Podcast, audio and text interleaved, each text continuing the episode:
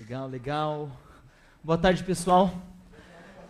Eu sou o pastor Rafael Reis, você que está presente aqui, quero que você se sinta à vontade para se comunicar comigo com o olhar, com o seu com sua, sua expressão né, facial, né, sua, suas mãos. Você que está na internet nos assistindo aqui, eu quero que você responda também, que você interaja, coloque aqui suas opiniões. Por mais que eu não consiga interagir ao mesmo tempo com o que você fala, de uma forma ou de outra você vai perceber que o que você vai falar aí vai ter eco no que vai acontecer aqui também, tá bom? Bom, pessoal, Deus de muitas faces. Eu sou o pastor Rafael Reis e eu amo pensar em Deus como um Deus que tem muitas faces, porque essa é a maior verdade do cristianismo. Por que, que é a maior verdade do cristianismo? Porque quando a gente olha para Jesus Cristo, quando a gente olha para Jesus Cristo, a gente vê uma atitude. E essa atitude é nada mais, nada menos do que você é, colocar uma outra face. Né? Seja a atitude de vocês a mesma de Cristo, que, embora sendo Deus, não considerou que o ser igual a Deus era algo que devia pegar-se, mas esvaziou-se a si mesmo, vindo a ser servo, tornando-se semelhante a homens. Esse texto demonstra a sensibilidade de Deus. Já percebeu como Deus é sensível? Muito mais sensível do que os cristãos, do que os budistas, do que os muçulmanos, do que o ser humano em si. A gente costuma colocar a goela abaixo as coisas para as pessoas. Observe, por exemplo, o cristianismo no Brasil. O cristianismo no Brasil é um fenômeno de, de colonização cultural. O evangelismo que era feito a princípio aqui era na espada. Você aceita ou você morre. Se você é índio, você tem que agradecer a Deus que eu estou aqui invadindo tua terra e eu vou te ensinar a Cristo porque você é pagão. Se você é negro vindo da África, você tem que agradecer porque você virou escravo. E agora eu vou te catequizar. Então é uma parada meio abusadora, né? Só que quando a gente olha para o Evangelho manifesto em Cristo Jesus, a gente descobre ali um princípio para a nossa vida, que é o princípio que eu chamo de contextualização. Quando Jesus se transforma em homem, para mostrar para o homem quem era Deus, o que, que ele está fazendo? Ele está contextualizando. Ele fala, gente, vocês não entendem a minha língua, né? Então eu vou falar a língua de vocês. Já, ouviram, já leram aquele livro do Gary Chapman, é, five, the, the, Five Love Languages? Né, que ele fala sobre as cinco linguagens do amor e tal. Né, um gosta de se sente amado assim. Ah, no Evangelho é basicamente a mesma coisa. Bom, tem gente que se sente amado quando recebe um presente. Tem gente que se sente amado quando recebe um aperto de mão, outro quando recebe um elogio. Porque cada um tem uma linguagem do amor. No Evangelho é a mesma coisa, e Jesus sabia disso. Ele falou: para esse pessoal entender quem eu sou, eu preciso me tornar como eles.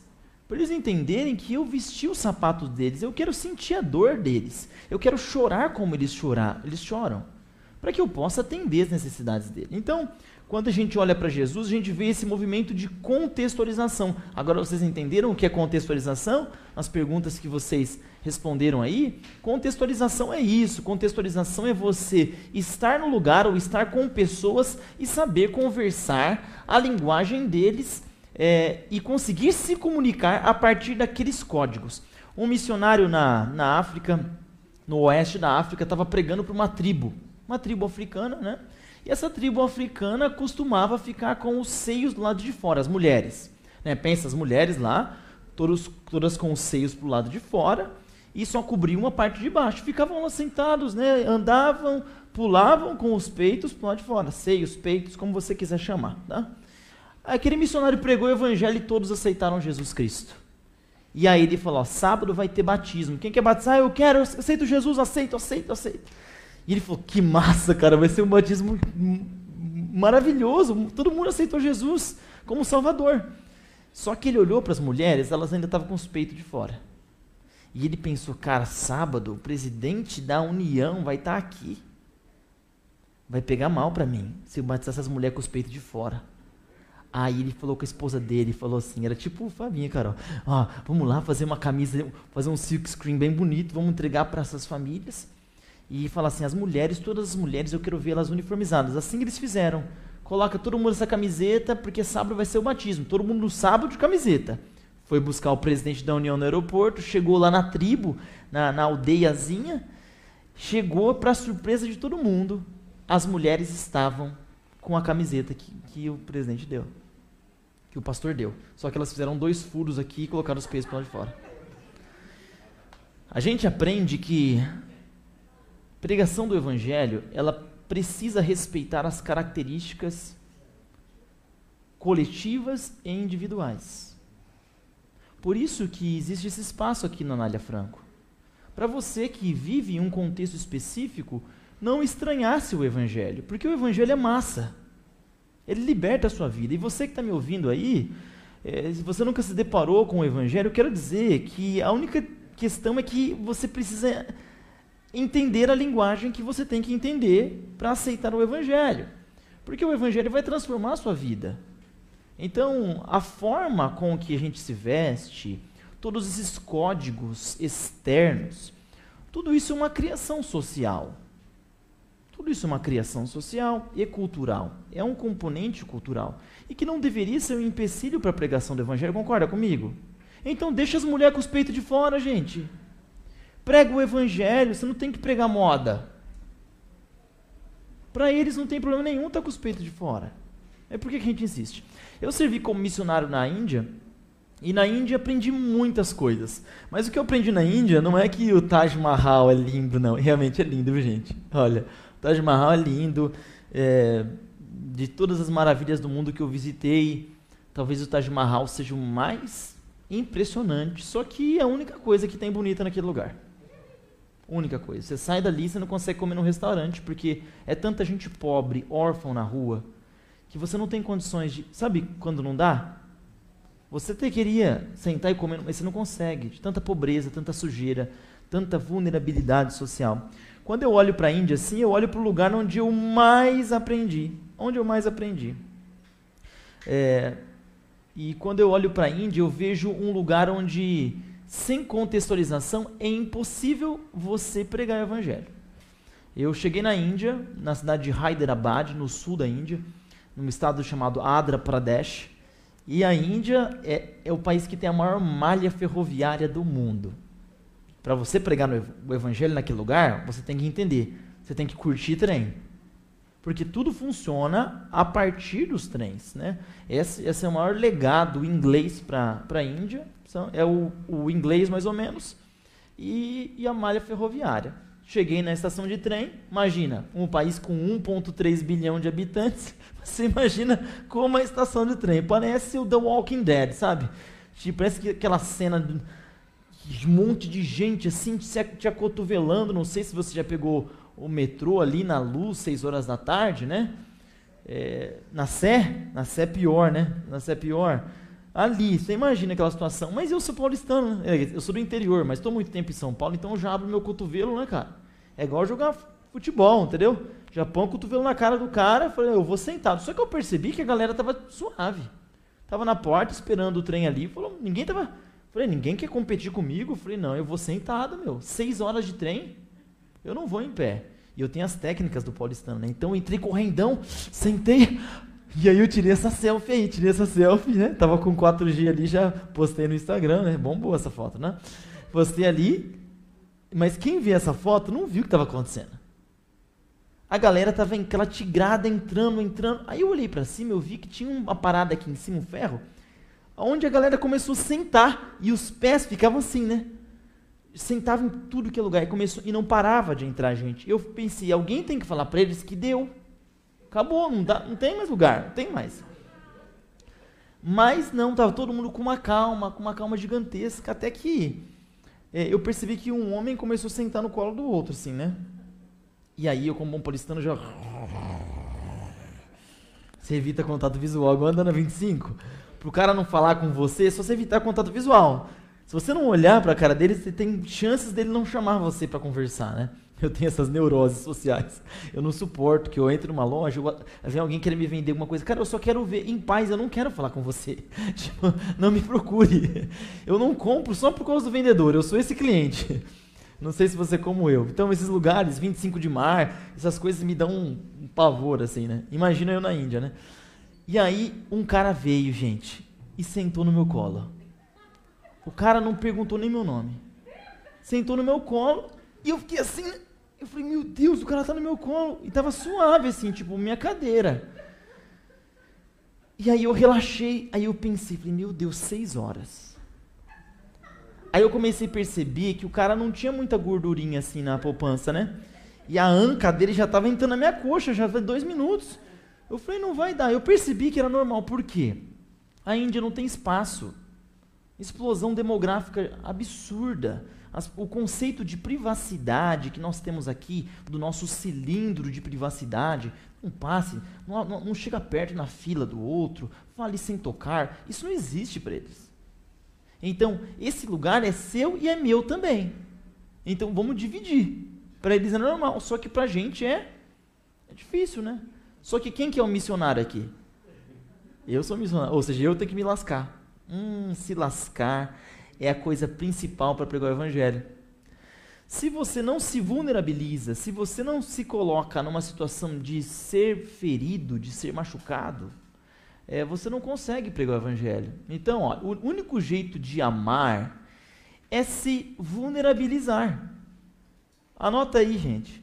O único jeito de amar é se vulnerabilizar. O que é o amor? Se não se abrir para ser machucado. Os casados sabem disso, né? Ela sabe ou não sabe? Os que namoram sabem disso. Amar é você expor seu calcanhar de Aquiles. Você mostra seus pontos fracos para a pessoa e aí depois essa mesma pessoa vai lá e te, te dá uma facadinha. De vez em quando, toda semana. Opa, quer que aperta mais uma vez? Vamos ver se vai agora. Vamos ver se eu tenho poder e autoridade aqui. Eu não tenho. Tô sem moral mesmo, hein? Nossa, é isso mesmo. Sem se vulnerabilizar. Se a gente não se vulnerabiliza, a gente não consegue amar. Então, o que é ser uma comunidade missional? O que é ser um cristão com mentalidade missional? É pensar assim: eu preciso me vulnerabilizar para cuidar de outra pessoa. Eu lembro que no, quando eu estava na faculdade de teologia, eu cuidava da portaria. Quando o Fabinho estudava lá e, e, e saía, saía para namorar, né? Eu estava lá vendo o Fabinho sair para namorar. Lá no NASP. Eu era porteiro, eu era bolsista. E, e um dia eu vi um filho de pastor lá. Um moleque lá, cabelo longo, andando de skate. E eu falei assim, cara, eu vou me aproximar desse moleque. E aí comecei a me aproximar dele. E aí ele. Eu era estudante de teologia, mas eu era menino, eu tinha 16 para 17 anos de idade. E aí eu falei para ele assim, cara, me ensina a andar de skate. Me ensina, eu tô afim de andar. Eu estava com o coletinho da guarda, aí ele começou a me ensinar, a dar um óleo e tal. aprendi o mundo do skate um pouquinho. Aí eu descobri que ele gostava de inglês. E descobri que ele gostava de basquete também. Eu era fã de futebol. Fabinho sabe que eu quebrava o pau na, na, na, quadra. Eu era daquele, se não foi falta, vai ter que, vai ter que chamar a polícia. se foi falta, chama a polícia pra mim. Porque foi falta. Eu era esse, esse tipo de jogador, sabe? É, e aquele contato missional, eu, eu, me aproximei dele porque na conversa ele falou, ele demonstrou algum sentimento de vontade de morrer. Era um moleque que estava passando por uma depressão. E eu falei, cara, eu preciso cuidar desse moleque.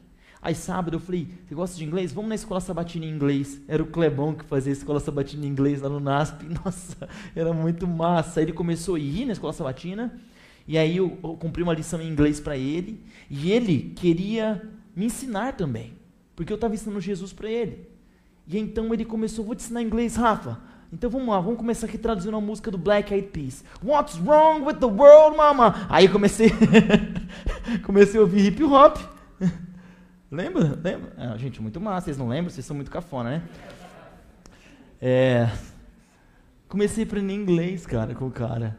Aí eu gostava de futebol, comecei a jogar basquete com ele sábado à noite. E se você perguntar para mim hoje, Rafael, qual que é o seu idioma predileto? Inglês. A maioria dos meus sermões eu escrevo eles em inglês. A maioria dos conceitos que eu uso nos meus sermões eu peguei de pregadores americanos. E o meu esporte predileto é basquete. Eu sei a, a, a estatística de quase cada fundamento de todos os jogadores do Los Angeles Lakers. Se bem que mudou todo o time agora, né? Mas quando a gente vai pregar, a gente se vulnerabiliza para aprender também. Sabia disso? Essa ideia de que nós vamos levar é ideia de colonizador, gente. Isso não é ideia de cristão.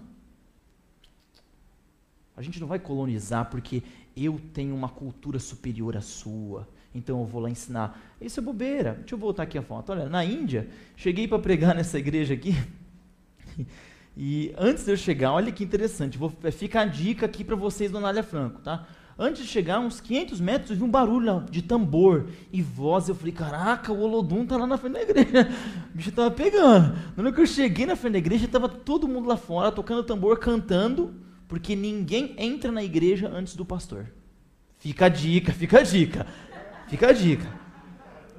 E eu, caramba, os caras eles respeitam a gente, né? Eu entrei, cara, na hora que eu sentei igreja, no banco na frente da igreja, e eu olhei para baixo, assim, eu vi, essa, eu vi essa imagem, cara. E essa imagem me partiu. E me deu vergonha. E eu perguntei para o pastor Caleb, Perguntei para o pastor Caleb. Falei, pastor, o que, que é isso, esse arroz aí? É arroz aquilo que está dentro daquele pote. Ele falou, ah, isso é o dízimo.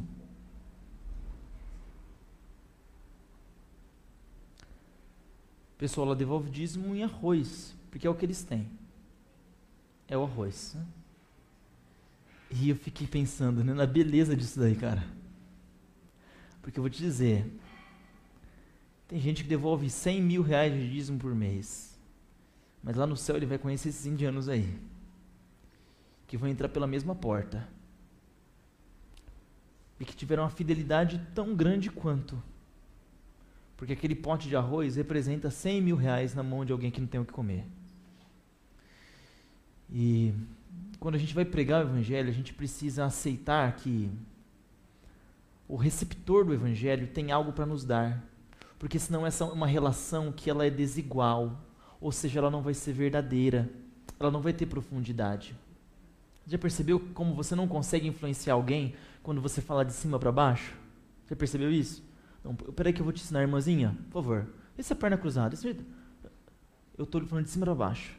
Se eu sento com você e parto do seu ponto, assumindo a minha posição de vulnerabilidade, que eu também posso aprender com você, ali gera-se uma relação de amor. E é através da relação de amor que o reino de Cristo cresce. Não é através da colonização. Instituições podem até crescer com isso, mas o reino de Cristo jamais. Tá? O único jeito de amar, então, é se vulnerabilizar. Espera aí que eu estou voltando tudo aqui. Interessante que esse, esse negocinho aqui funciona para cima, não funciona direito, mas para baixo funciona aqui é uma beleza. Bom, quando a gente vai quando a gente quer contextualizar, né, quando a gente entende que Jesus Cristo se fez homem para mostrar quem era Deus, e a gente fala, galera, a nossa igreja, eu, como cristão, preciso me quebrar para mostrar para o outro quem é Deus. Então pensa bem, aqui na Anália Franco, né, vocês têm um, um público específico aqui. É uma galera desse bairro aqui. Quem são essas pessoas? Essas pessoas têm costumes específicos, têm uma linguagem específica, têm uma visão de mundo específica. E essa visão de mundo específica, ela vai determinar a forma que ela vai ler Deus. É assim, gente, não tem jeito. A nossa visão de mundo determina a forma que a gente vê Deus. João, por exemplo, quando escreveu o evangelho dele, ele escreveu assim, olha, porque o verbo se fez carne. E o verbo era Deus, e no verbo, e o verbo no início estava com Deus. Lá no princípio ele estava com Deus. Quando João usa a palavra logos, lá o verbo, ele está usando uma palavra que era muito utilizada na cidade onde ele morava, cidade de Éfeso, onde ele escreveu o Evangelho. Era uma palavra que foi cunhada na literatura por Heráclito, um filósofo pré-socrático, né, ou antes, antes de Sócrates, que dizia que o, o arré, o princípio de todas as coisas, se deu através do Logos. Só que Heráclito nunca se deu o trabalho de explicar o que era o Logos. João chega no rolê e fala assim: gente, sabe quem é o Logos? O Verbo? Eu conheci ele. Ele habitou entre nós. Ele se fez carne. Sacou a ponte que o cara faz? Ele escreve para atender aquele grupo específico, com a intencionalidade, com os códigos para atender aquele grupo específico. Agora, como que vocês querem alcançar pessoas? Vocês ficam agindo como ETs. Porque às vezes os crentes parecem que agem como ET. Uns comportamentos assim tão caricatos e tão estranhos à comunidade que as pessoas pensam assim: meu Deus, eu não quero ser isso nunca. Porque parece ser muito chato isso aí. Parada é meio estranha. Eu lembro, eu era católico no interior. Cresci no interior de São Paulo e eu vi os crentes passando. Meu Deus, eu não, eu, eu, não, eu não chegava nem perto do portão. Eu tinha medo de conversar com crente. Porque a última coisa que eu queria ser era crente. Porque era um pessoal muito estranho assim para mim. Havia uma, uma distância muito grande. E quando existe essa distância, que é muito grande, a gente. Espera só um pouquinho aqui. É, é, a gente tenta ajudar as pessoas do jeito que a gente acha que deve ser, eles devem ser ajudados. Então, assim, eu cheguei lá na Índia e aí eu fui visitar essa escola, uma escolinha lá. É uma escola que não é adventista, tá, gente? Mas na, quando a gente é missionário, a gente não pensa só na placa da nossa igreja, tá? Se a pessoa aceita Jesus Cristo lá, tamo junto, entendeu? Sábado que vem, não deixem de vir. Eu vou falar bastante sobre isso. Eu vou contar minha experiência no Oriente Médio. Mas lá na Índia, é, eu cheguei, eu olhei essas crianças no chão, até tirei foto para mandar para minha esposa, porque eu estava com o coração partido, gente. Nossa, que crianças no chão, que horrível. Meu filho tem uma carteira para sentar, ele tem um iPad, ele vai para a escola com um iPad e tal. E aí eu falei assim pro diretor, eu falei assim, diretor, eu tô com uma grana, porque eu levei uma grana para ajudar o pessoal, eu falei, olha, eu vou comprar carteiras. Falei com falei igual um homem querendo resolver o problema da mulher. Eu vou fazer isso por você. Eu vou comprar carteiras, eu vou resolver esse. E o diretor falou assim para mim: não, a gente não precisa de carteiras. A gente não, não gosta de carteiras. Aqui a gente curte o chão mesmo. E aqui, meu pai estudou assim, eu estudei assim, e aqui todo mundo gosta de ficar no chão. Aí eu falei, é? Aí ele falou, então, aqui a gente precisa de água. Porque a água aqui é salgada, a água do poço aqui é muito salgada. Você percebeu o que eu estava tentando fazer? Estava tentando ajudar eles do jeito que eu acho que eles devem ser ajudados. Eu não perguntei para eles o que eles queriam, o que eles precisavam. Geralmente é esse o processo eclesiológico e missiológico. A gente estabelece a nossa paróquia e a partir no da nossa visão do que a sociedade precisa, a gente começa a distribuir cesta básica no lugar onde as pessoas não precisam de cesta básica. A gente começa a distribuir free hugs no, no, no, em, no centro de Genebra, na Suíça. Meu Deus, ninguém quer te tocar, colega. Aqui a galera não curte isso. Então, são os despropósitos e uma falta de, de Jesus. Sabe por que a falta de Jesus? Porque Jesus é aquele que se quebra, deixa de ser Deus, se transforma em homem para mostrar para o homem que é Deus. E a gente não tem um pingo de vergonha na nossa cara de se quebrar um pouco para mostrar para o outro o que é o meu cristianismo. Venha até mim, do jeito que eu sou. Se transforme para ser incluído no meu grupo. Ah, não se transformou? Então você não serve. Você não tem condições de estar junto comigo. Então acho que está na hora da gente entender o papel de Jesus Cristo como um contextualizador e, e imitar ele. Aí o que, que eu fiz? Fui atrás na Índia, andei horas, horas e horas de tuk-tuk, de trem, achei um dessalinizador. Massa, né? Comprei um filtro dessalinizador, coloquei lá e eu lembro que todo mundo começou a pegar água. E para mim aquilo foi uma coisa. Sabe, uh, eu, eu já batizei muita gente já preguei em muitas igrejas, já cuidei de muitas igrejas, mas nada nunca me deu o sentimento que eu tive naquele dia. De ver as criancinhas com a boca seca assim, com a pele toda trincadinha, e pegar a água assim sem sal e beber. É. As experiências mais significativas da nossa vida cristã, elas são aquelas que onde a gente se quebrou, a gente perdeu a razão e fez o que a pessoa precisava e não o que a gente queria. Né?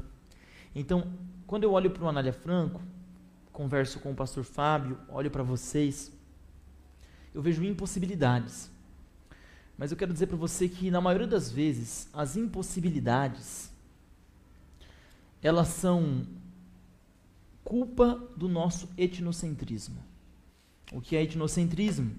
O etnocentrismo, dentro da linguagem missiológica ou sociológica, é esse sentimento de afastamento cultural. É o europeu indo lá no norte do Canadá buscar um esquimó e trazer ele para dentro do, do círculo europeu, lá em Paris, e colocar ele numa jaula e pôr ele para exposição. Porque era isso que acontecia na Europa, de tão etnocêntrico que eram. Porque eu sou tão superior a você que quando você entra aqui no meu grupo, eu até deixo que você entra, mas eu não chamo você para dançar. Não, eu estou incluindo, mas eu não chamo você para conversa. Você está, mas não está. Você entra até na sala. Na cozinha, não, não mexe na geladeira, né? Vamos, vamos colocar limites no reino de Deus. O reino de Deus tem limites. Não, não deveria ser. Então, a maioria das nossas impossibilidades na missão é fruto do nosso etnocentrismo, da nossa percepção de cultura superior. É, no caso, né, evangélicos, adventistas, o sétimo dia, é, nós também corremos o mesmo risco. É, e quando eu falo isso, eu gostaria que você aplicasse para a sua vida, lá na sua casa. Provavelmente você tem um parente que gosta de, de encher a cara de fim de semana. Aí você olha para ele e fala, ai, que pecador infeliz esse, olha lá, olha lá. Tá com a long neck lá, acha Aí você nem quer mais trocar ideia com o cara. Sabe por quê? Porque eu estou numa outra vibe espiritual, meu. Eu tô, eu tô aqui quase, Deus está me levando para o céu. Só que na verdade você está muito perto do inferno. Porque quem está perto de Deus conversa com todos os filhos de Deus. Quem está perto de Deus assiste futebol só para poder ter papo para conversar com as pessoas. Agora, gente arrogante que acha que tem um rei na barriga, que acha que a salvação é mérito dele e que ele é tão bom e que o céu é uma garantia, essa é a pessoa que olha para o outro e fala assim: Nossa, eu não tenho nem conversa para falar com essas pessoas, porque o que, que eles vão falar? Do fluxo? Do funk? Da Anitta? É disso que eles falam? Não, eu tenho uma conversa superior. Eles falam de BBB? Ah, então esse pessoal. não é mentalidade cristã. Essa é uma mentalidade diabólica. Porque o diabo conseguiu colocar na sua cabeça de que você é superior a outra pessoa. Ele não precisa te tirar da igreja. Ele já te tirou do céu. Porque acredite, você não é superior às outras pessoas. A sua cultura não é superior. Aprendi coisas lindas naquele lugar. Aprendi ah, coisas que me causavam espanto. Por exemplo, conceito de estupro na Índia é muito diluído, eles não entendem direito o que é estupro, porque é muito comum, eles pegam mulher na rua, é como quase se fosse animal, assim, né? Muitos órfãos, 20 milhões de órfãos nas ruas da Índia. Em muitos lugares sacrificam crianças, alguns deuses. É um pessoal meio estranho, só que eles têm tanta sabedoria em muitas outras coisas que a gente tem que verificar se a gente realmente é uma cultura superior ou nós só temos diferenças. Então, o que eu sempre digo assim, nós temos diferenças culturais, não superioridade. Porque existem pessoas que, que acham, por exemplo, uma tribo indígena que deixa os velhinhos morrerem, não ficam forçando, né? Acho isso absurdo, não, tinha que pôr na UTI. E a gente pega uma pessoa que está com esclerose lateral amiotrófica, que já parou tudo, uma doença que não tem cura, a pessoa já travou, já não consegue nem mais respirar, os músculos do tórax já não funcionam mais. Não, mas mantém vivo. É uma coisa para se questionar. Até que ponto a gente tem direito de interferir? Então, é discutível, devemos debater essas questões. Então, essa noção de superioridade é loucura. Etnocentrismo é a maior impossibilidade missiológica quando a gente fala de missão. É, essa foto aqui eu gosto muito porque nessa essa igreja é muito muito dadivosa, queriam dar presente para mim. Eles vieram, eu estava com uma camisa branca, né? Vocês perceberam? De gravatinha, típico missionário, né? Tô parecendo um missionáriozinho, né? Ai, ai, ai. E eles chegaram e colocaram essa guirlanda de flores aqui. Se você entende um pouquinho da cultura hindu, é, essa, essa, guirlanda representa o panteão de deuses hindu. E a igreja foi lá e colocou no meu, no meu pescoço ali. Se fosse um outro cara, não tira isso aqui de mim. Ah, reta, sai daqui, chuta que é macumba. Aí o cara ia falar, o cara ia falar assim. Gente, para com isso. Para eles é um gesto de carinho. É um gesto de carinho. Você não vai receber, se você não receber, você é um mal educado. Porque aquilo são flores. Por mais que para o outro ainda exista mistura, um sincretismo com o hinduísmo, para mim são flores e um gesto de amor. E foi uma benção, eles ficaram felizes que eu recebi. E eu cumprimentava eles no modo pandemia, né? Namastê aqui, né, tal.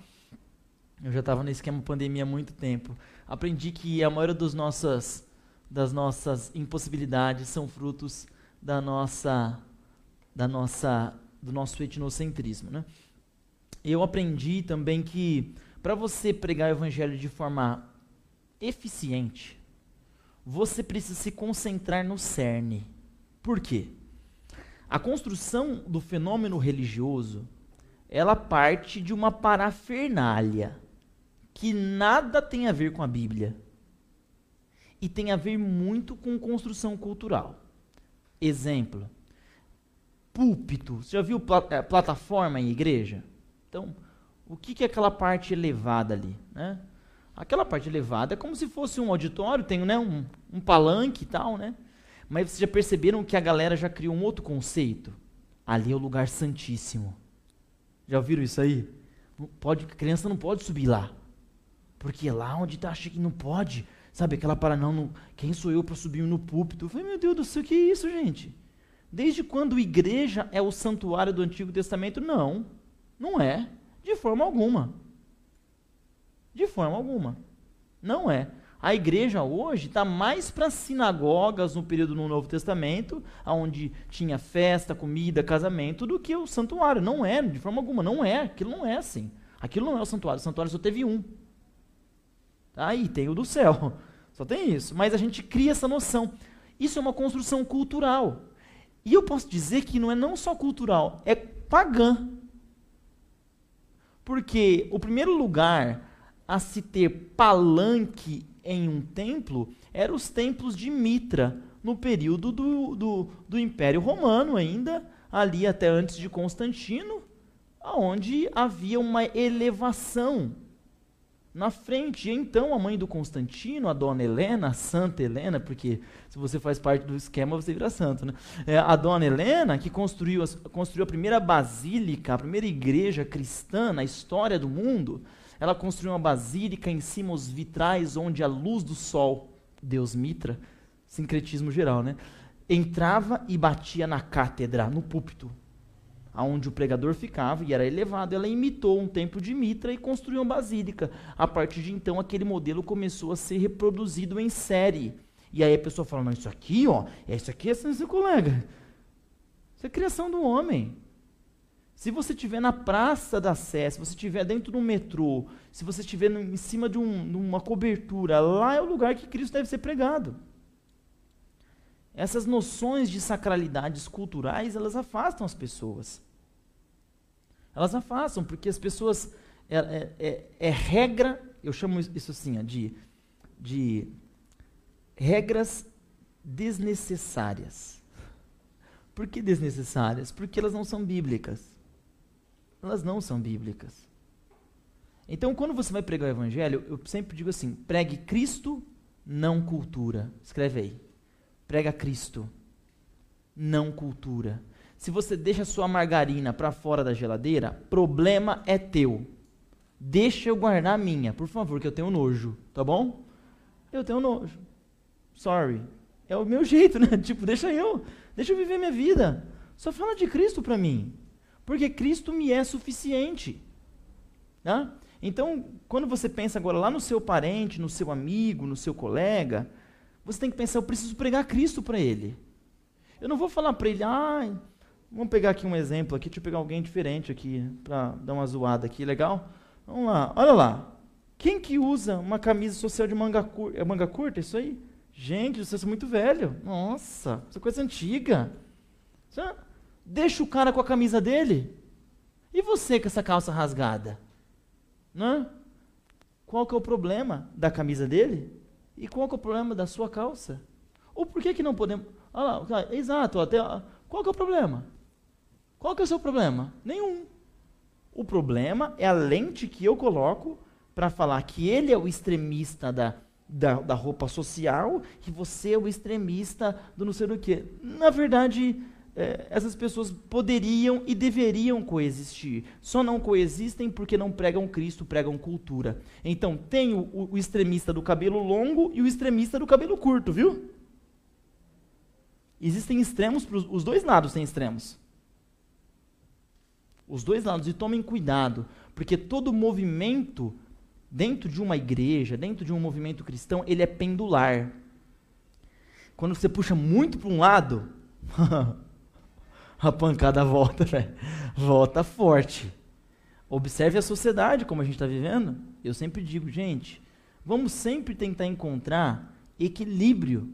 E equilíbrio é fugir de extremos no nosso discurso, nas nossas posturas familiares, nas nossas posturas sociais, porque quando você puxa o pêndulo muito para cá, acredite, o pêndulo vai voltar e não vai ser legal para você.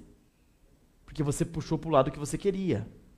Então, por que, que a gente não prega Cristo? Não vamos pregar sutiã. Não, vamos pôr sutiã, gente, esses peitos para fora. Não.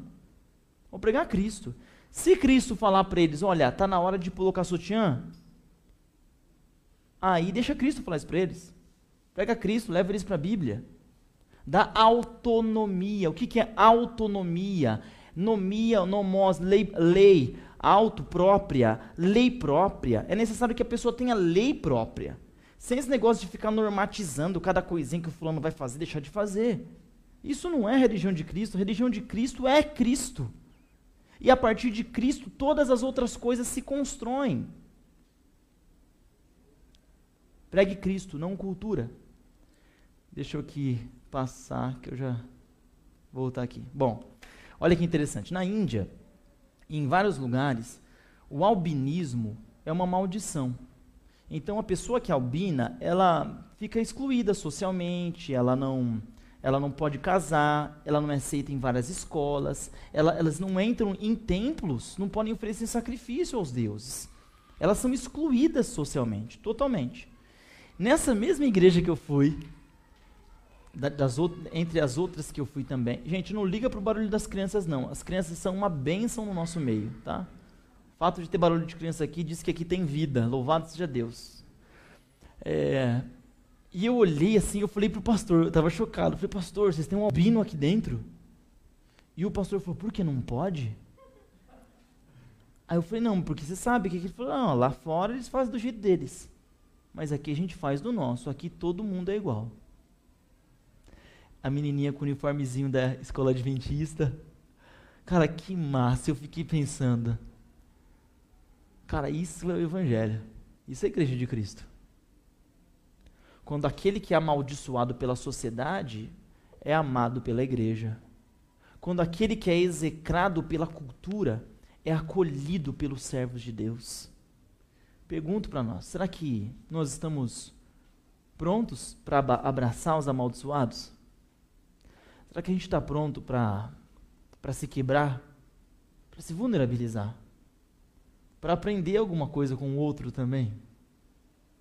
E não olhar de cima para baixo como se fôssemos os retentores de toda a verdade e quem me ouve é apenas um amaldiçoado.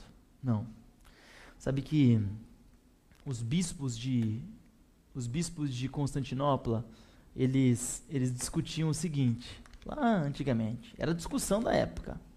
Se uma mosca cai na água benta, a mosca fica santa ou a água fica suja? Quero perguntar para vocês, vocês estão presentes, o que, vocês acham? Se a mosca cair na água benta, a mosca fica santa ou a água fica suja? Responde na internet a mosca fica santa ou a água fica suja? Eles nunca chegaram à conclusão, mas eu cheguei e trago aqui para vocês hoje. Me agradeçam. é claro que é a mosca que fica santa. A mosca fica santa. Então, quem entrar em contato com água benta fica santo. Pergunto: você é água benta? Você é água benta? Meu desejo é que você, indivíduo, seja água benta, porque ser contextualizado é muito melhor do que pertencer a uma igreja contextualizada.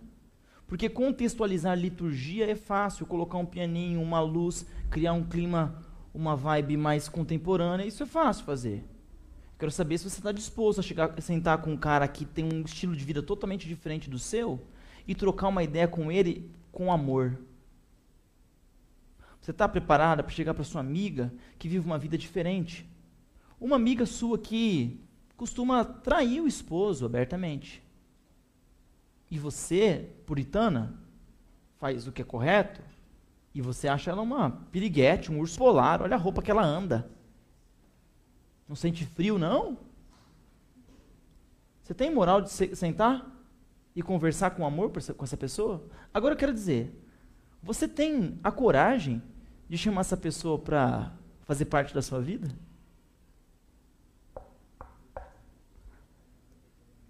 É aí que tá. Uma vez eu, cuidando de uma igreja aqui, eu vou terminando, tá?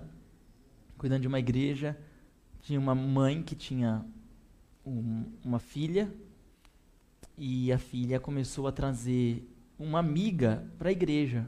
Só que a amiga era lésbica. A menina era uma garota cis. É, se vocês não sabem, vai pesquisar. Não vou explicar. É, e essa menina, ela né, tava ali e para a igreja, e todo mundo começou a jogar na igreja e falou assim: Ô fulana, mas essa amiga dela é meio estranha, né? Meio. Ela parece que tem uma tendência, tal, tal. Ah, e a mãe da menina falou assim: não, eu sei, ela, né, ela tem a opção homossexual. E aí, pessoal, mas e você deixa a sua filha andar com ela? Gente, eu não me esqueço disso, sabia?